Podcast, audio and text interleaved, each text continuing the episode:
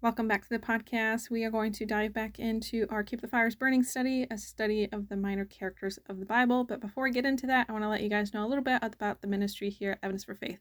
If you've been with us for the last few weeks or even for the whole last season, uh, you know exactly what I'm going to say. Um, Evidence for Faith is a lot more than just this podcast. Uh, we do a lot of speaking engagements, we do um, some specialty trips, and we publish all of our resources for free for anybody who wants to study the Bible and dive deeper. And we are only able to do that because we are 100% donor supported. Early on in this ministry, Michael and I made a decision that uh, we never wanted to charge someone to hear the gospel. So, as much as we could do this for free, we wanted to do it for free. The nice thing about donor support is that you can give as little or as much as you want, however you're financially blessed, or however uh, you want to fit that in your financial planning. So, we are looking for um, ongoing support. So, whether that's monthly, quarterly, or however you want to arrange that with your financial planning.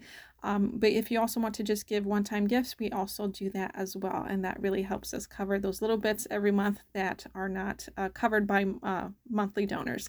Uh, so if you'd like to give uh, today to help support uh, our ministry, you can go to evidenceforfaith.org slash give. That's evidence, the number four, faith.org slash give. Or you can scroll down to the description of this podcast and you'll find that link as the top link in the description to give either online or you can also send, uh, you can send money through the mail. Um, so with that, I'm going to let Michael take it away here with Keep the Fires Burning. And today we get to meet Jehoiada.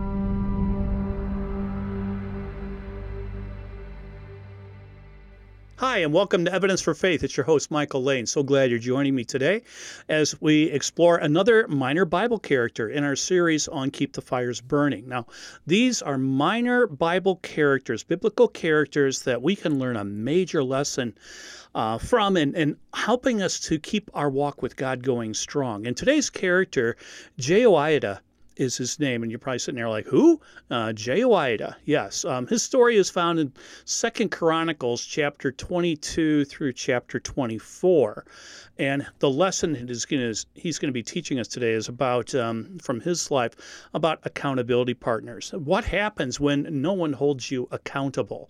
So sit back, listen if you're at work, um, or if, hopefully if you're not driving in a car, you know, and close your eyes or whatever. But hope you stay with me on this as we go through this really interesting lesson and what we can learn from Jehoiada from the Old Testament. But I want to tell you a story first. You know, some years ago, I worked at a school that had re- that repeatedly had very low test scores uh, in both the ACT and the SAT. Now, this is high school.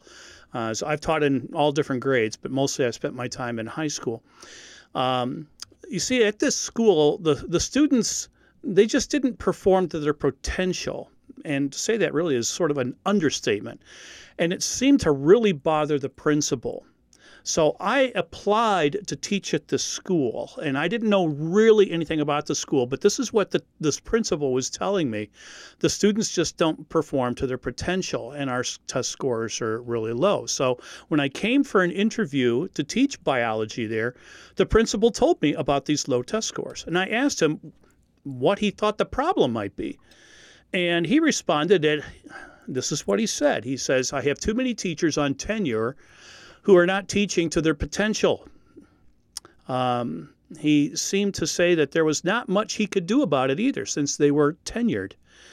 And I mean, it is something that teachers strive for, and I know that because I was a teacher for many, many years, uh, more than two decades. I taught school, and um, I know getting tenure was important because it's like job security and stuff. But I have to agree with him. I've seen in my own uh, situation at schools where I've taught uh, some teachers that once they get tenure, they really lose, like, shall we say, the eye of the tiger in their teaching. So he said there wasn't much you can do because he could do with this because the teachers were tenured. So I asked him if he could show me during this interview what the last few years of test scores were that he was alluding to. He reached over to a cabinet and pulled out a couple of files and proceeded to show me the scores. I, I will admit that the scores were extremely low. Math was low. Uh, science, though, science was in the basement. It really was. It was in the basement. Um, And he looked me straight in the eye as we were doing this. He leaned forward, looked me straight in the eye, and he said to me this If I hire you for this job to lead this department, what can you do about these scores? Well, I leaned back, sitting down in my chair, and um, I said that if you will do two things, I think I can raise the scores in science anyway to be up about 10% in three years. Then I proceeded to say, if you agree to my demands on this and the scores do not improve by at least 10% in three years, I'll resign my position. And he asked me what my two demands were. And I said, well, first of all, I needed a science budget um, that has some money in it.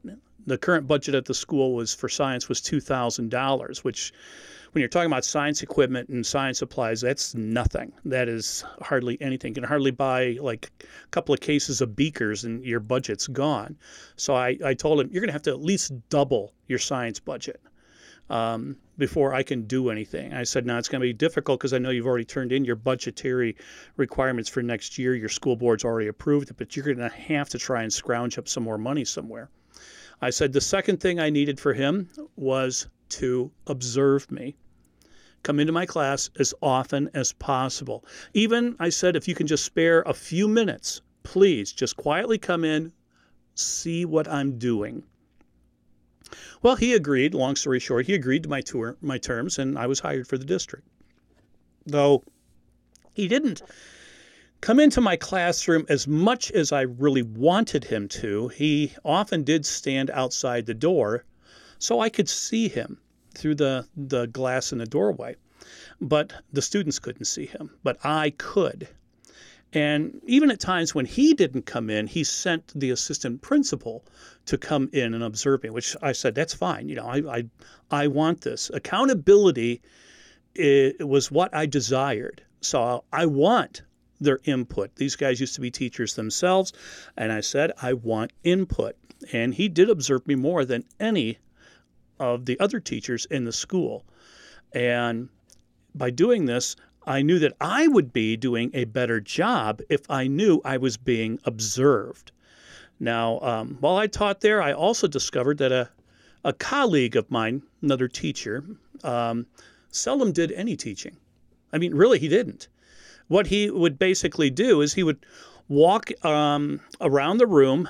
When the class started, he would just walk around the room, tell the students, take out your homework, and he would walk along just up and down the rows, just checking to see if they did the homework assignment. And if he did, he just marked it in his um, his grade book. He didn't grade it; he just marked it that they did their homework. And then he would go back um, to his desk and he would um, have the students then actually grade it themselves. They they would grade it, and he would ask the kids what the the grade was, and he sat there and just put it into the text or into his grade book.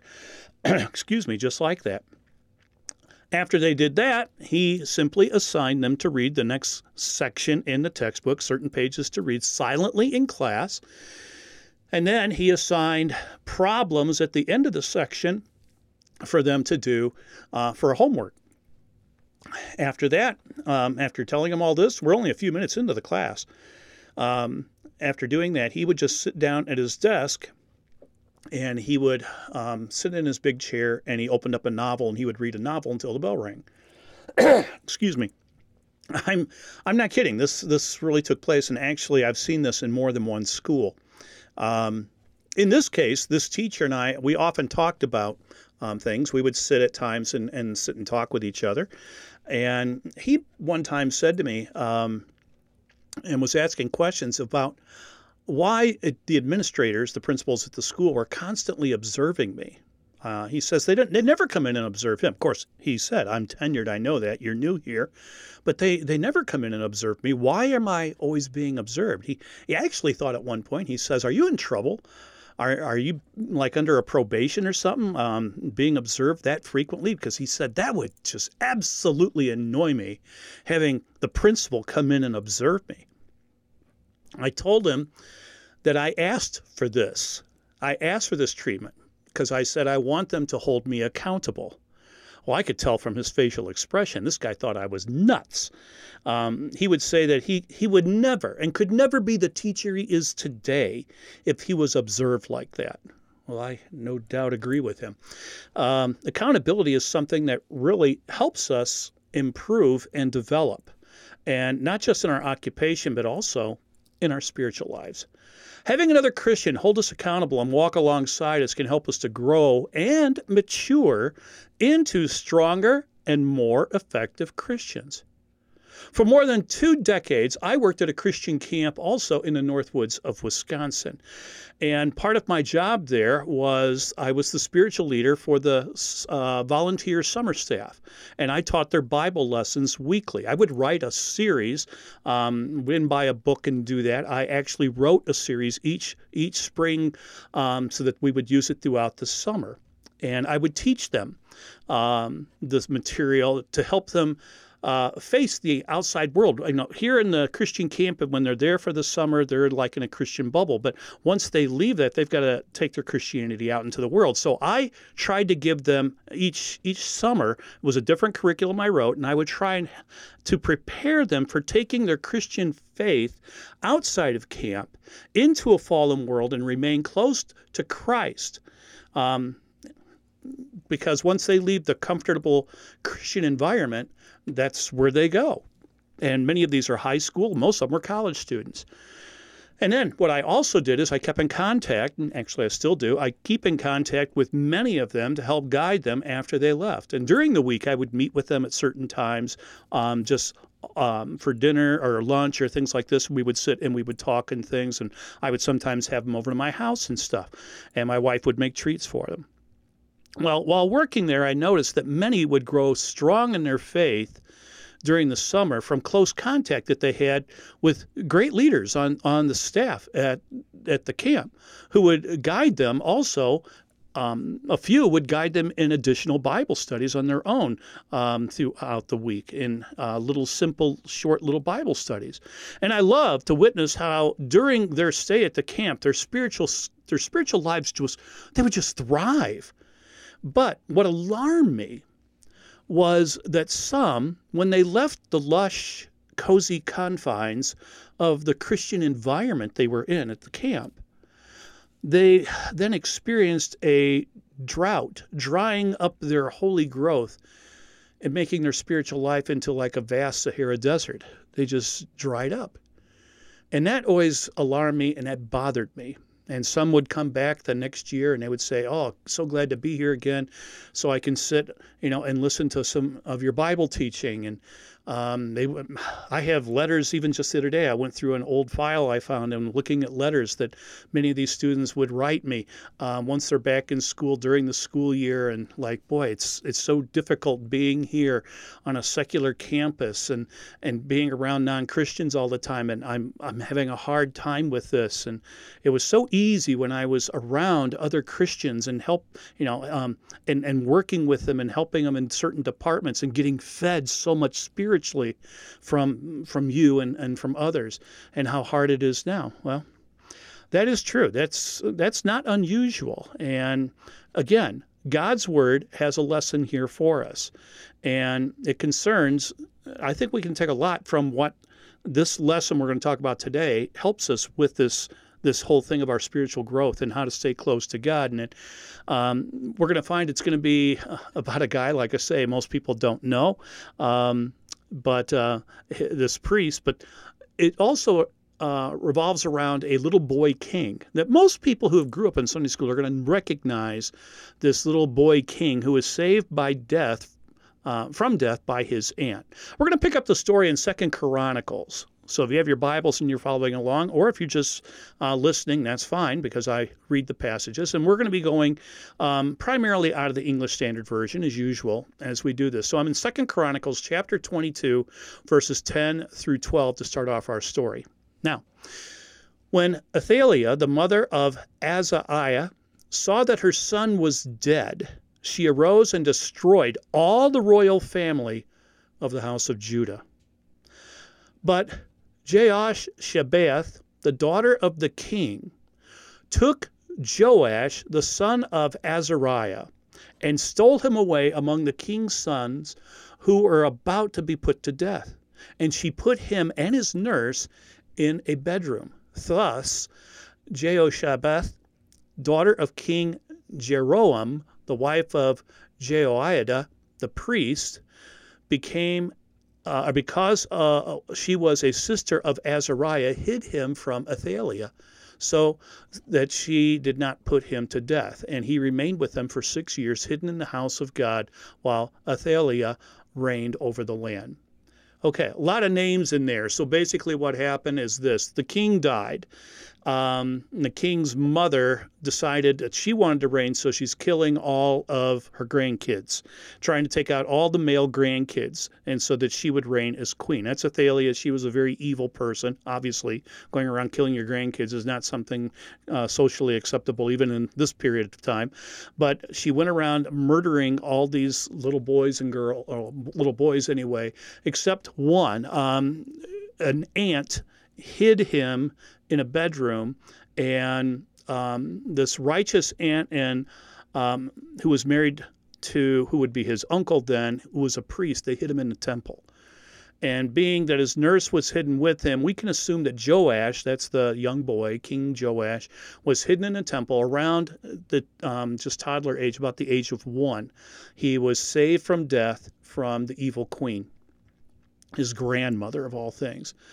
Now, something that could be overlooked here is that Athaliah, who did not worship God, I mean, that's just plain, um, she was an idol worshiper, tried to do more than just kill the rulers of Judah.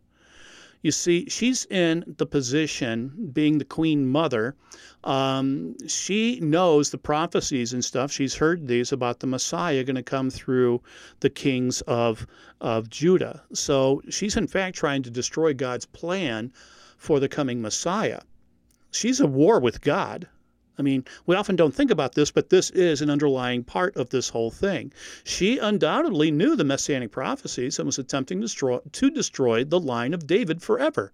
That was her purpose, thus ending also Yahweh or Yehovah, um, the true God's worship in Israel for all time. She wanted all that stopped.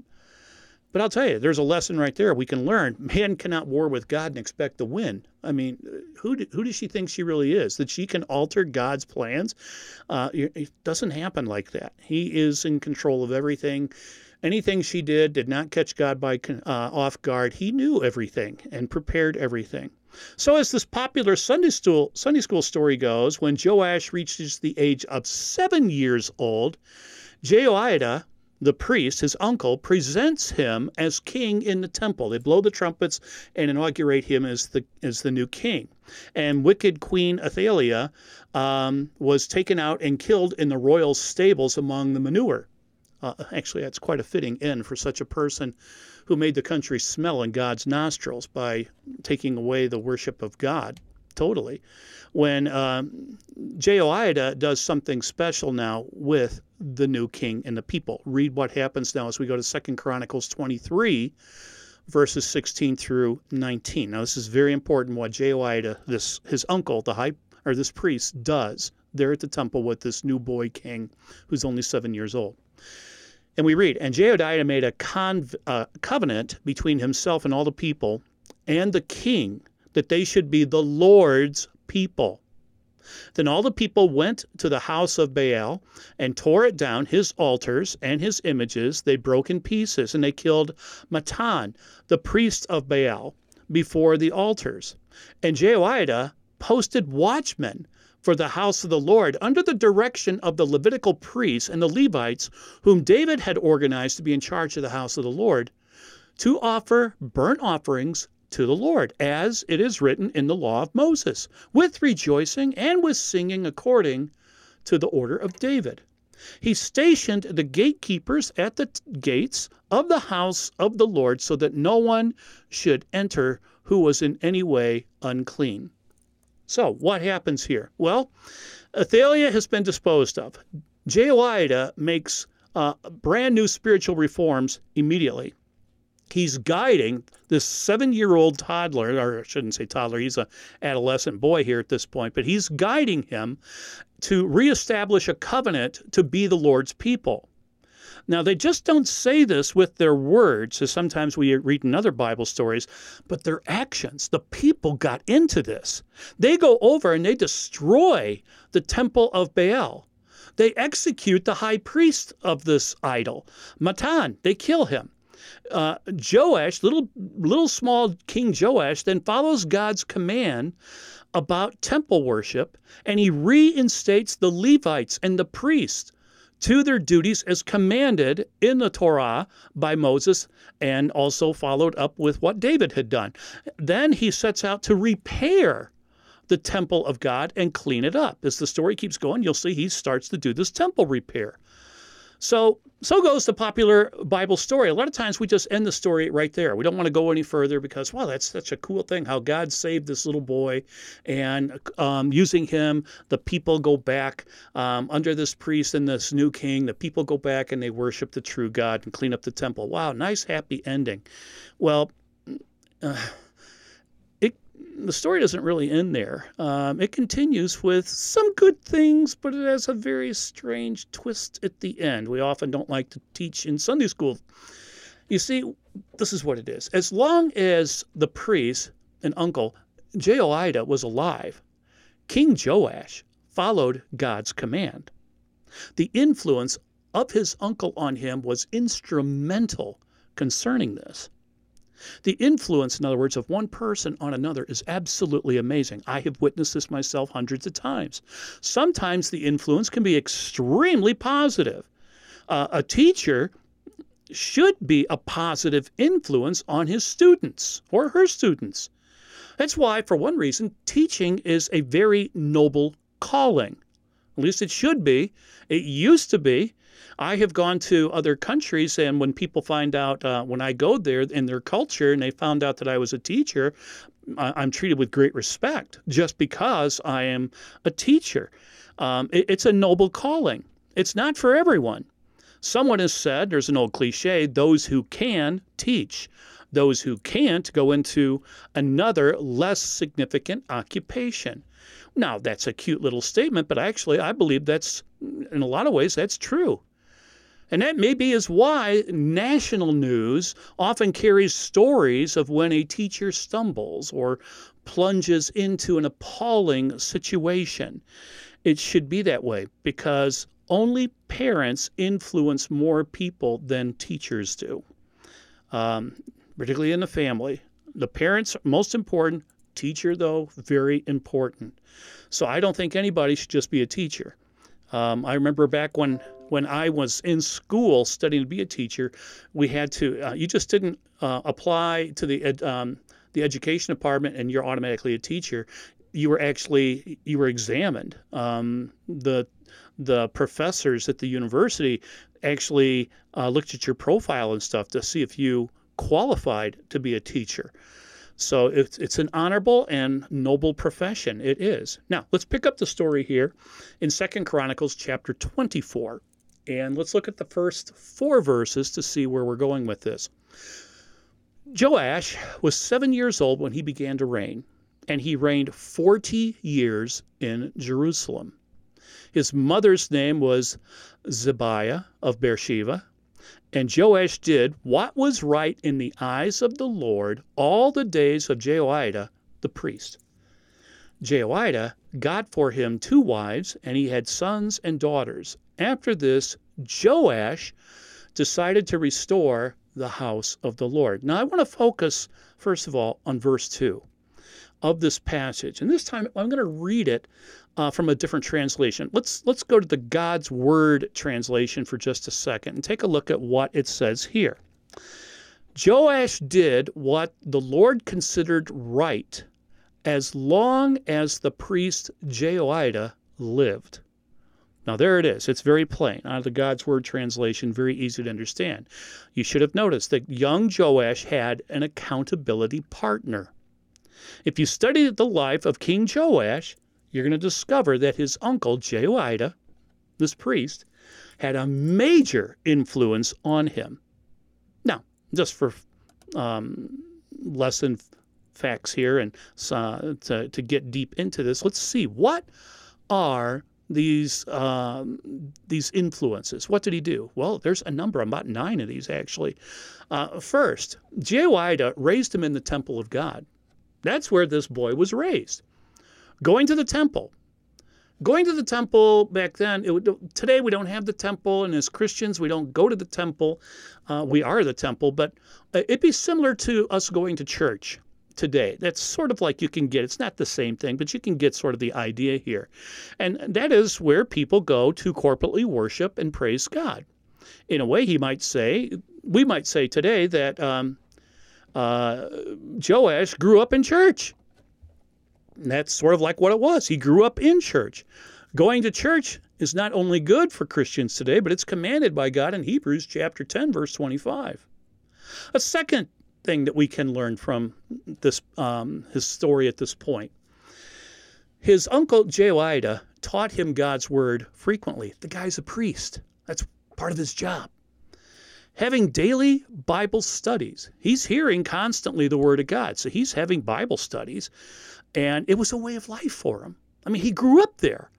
And it should be for us too.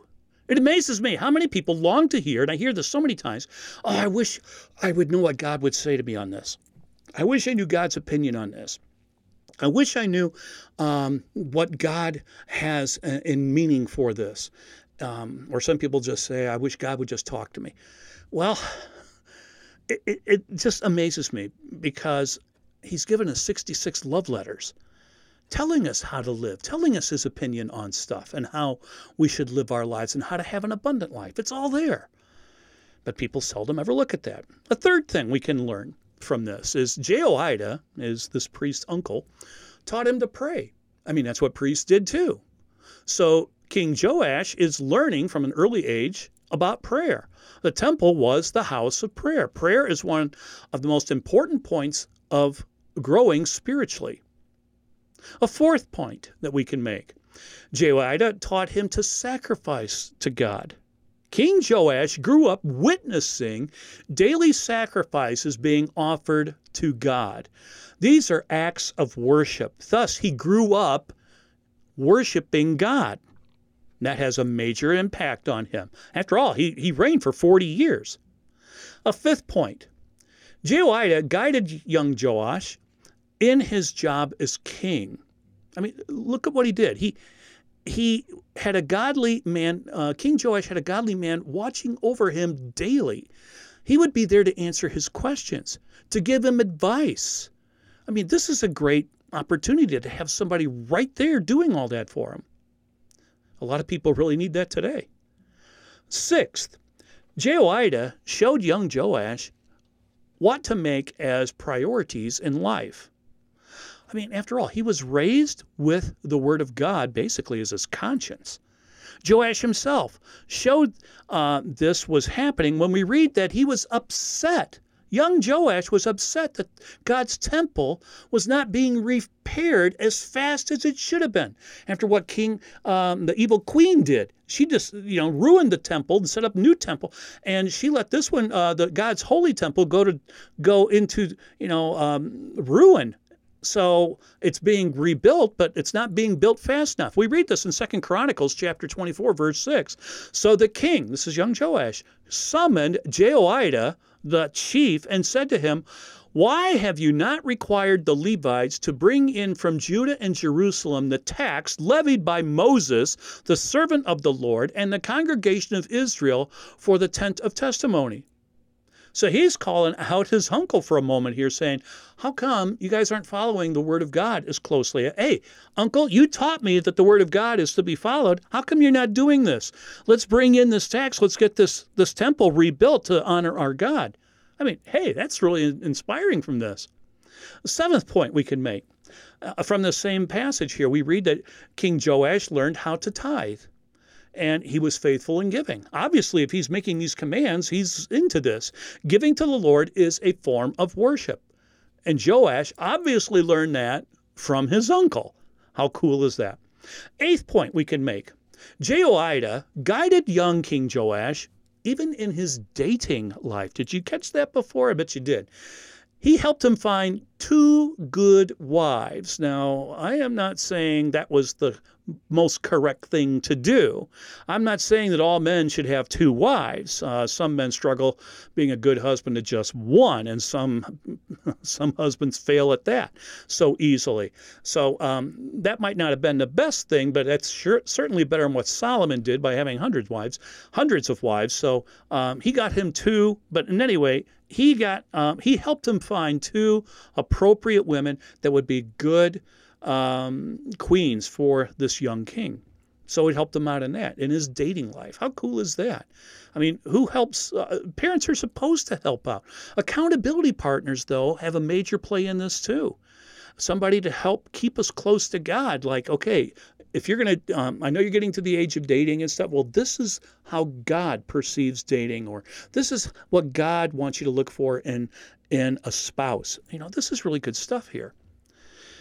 A ninth point Jehoiada taught King Joash how to be a good father to his children. Now you might be saying, where did I where did I read that?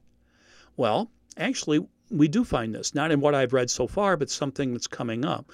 When you start reading about um, in the very next chapter, Second Chronicles chapter 25, we start reading about King Joash and his sons, and it um, we know this that his son Am, um, Amaziah was considered a good king. In Second Chronicles 25 2, he's actually called a good king. And a lot of the kings of Judah and most in Israel were not good kings. So to get that kind of endorsement from God, that's pretty good. In short, folks, Jehoiada had major influence on this young man.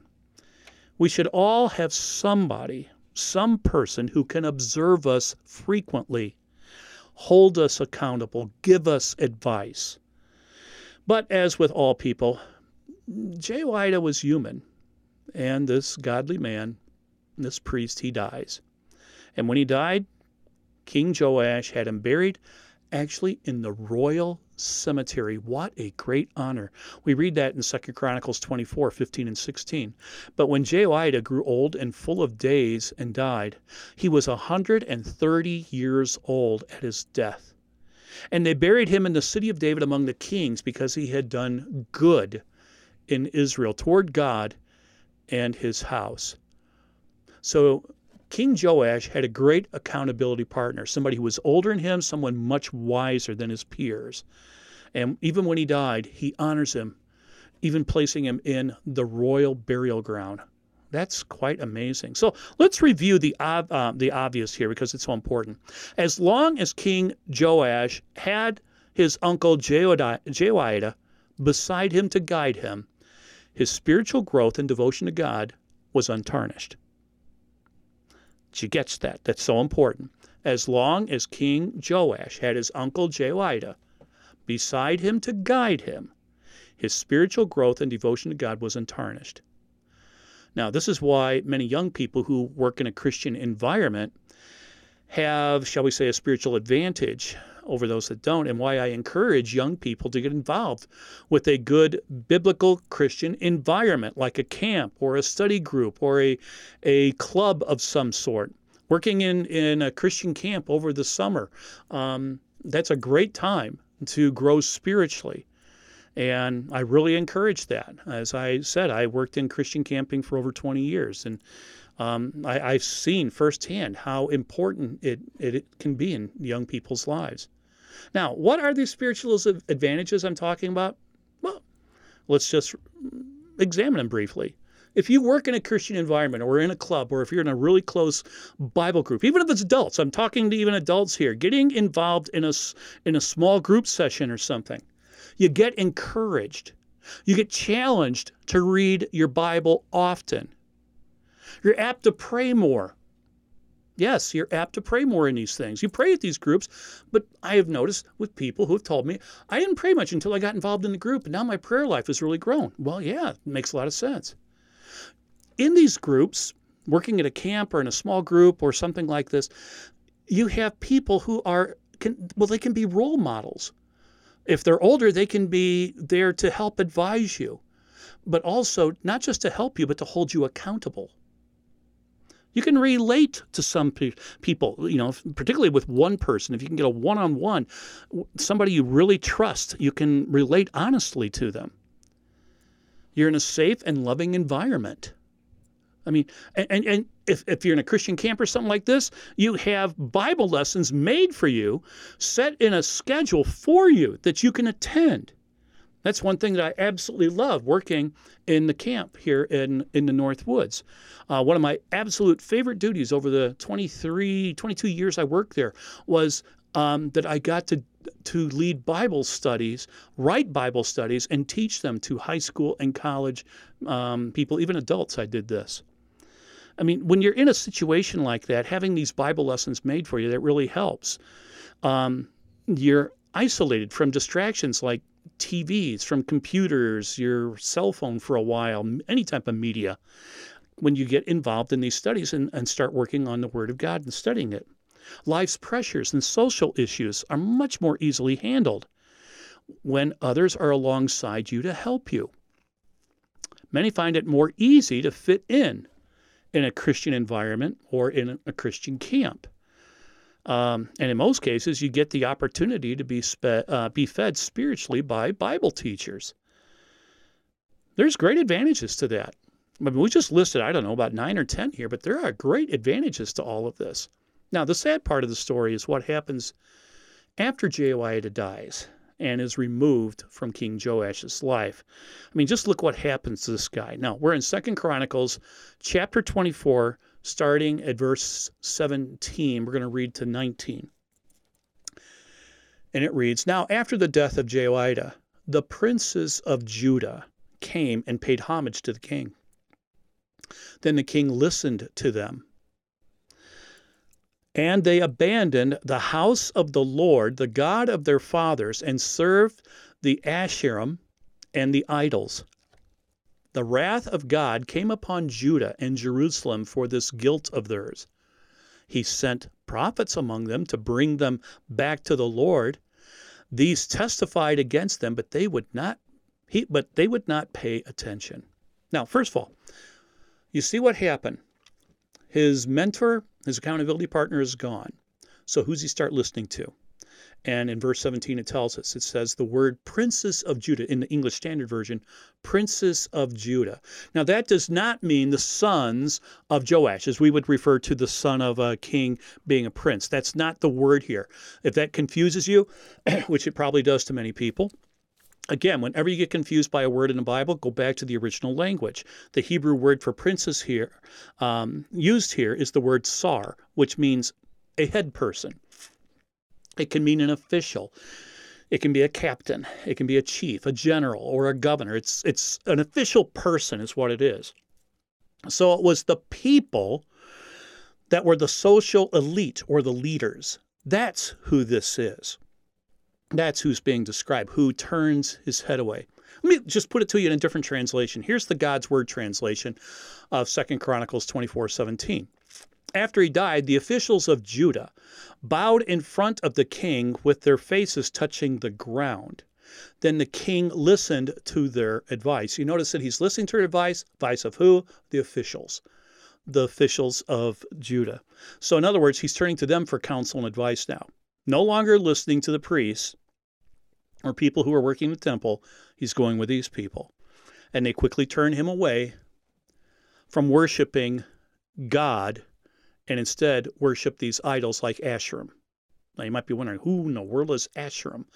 Canaanites had a lot of gods, um, and a lot of them had more than one name. Same God, just different names, different cultures and stuff. She is the idol also that's called Asherah. Uh, the um, the uh, god of the Phoenicians. She is the god of love and seduction. Um, she was strongly worshipped by Queen Jezebel, uh, who was from Phoenicia. Asherah was a consort of the Baals. Uh, worship of Asherah involved, I hate to say it, but sexual orgies performed in public. It was a very sensual and sexual um, religion. Shockingly, now, idol worship is reinstituted in Judah by the very man who demolished it and prohibited it just years before. Did you catch that?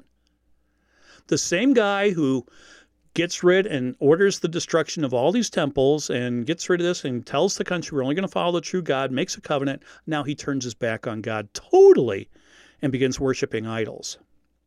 Now, we can learn what can happen when the person holding you accountable is no longer around.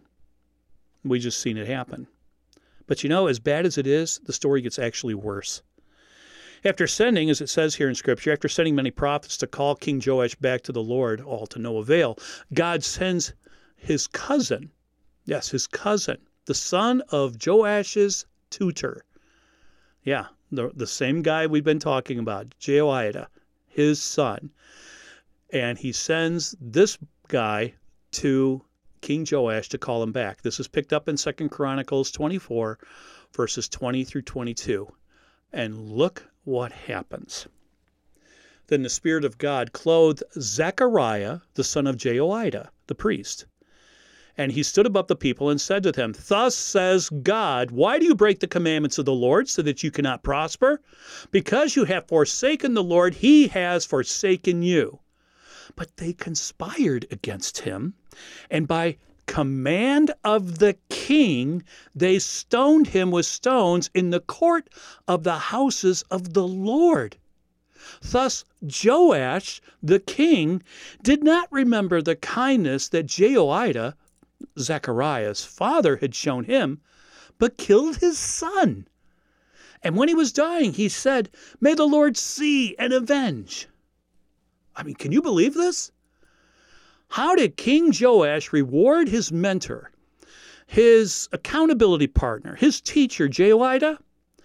He himself, this King Joash himself, signs the order, the contract to have him murdered. Because of this, God allows King Joash to come under attack from the Syrian army that conquers then Judah. Again, Second Chronicles 24 24. Though the army of the Syrians had come with few men, the Lord delivered them into their hand a very great army, because Judah had forsaken the Lord, the God of their fathers. Thus, they executed judgment on Joash. So during the battle, what's taking place here? During the battle between the Syrians and the kingdom of Judah, Joash's troops, King Joash is actually wounded someplace in this battle. And he is now recovering.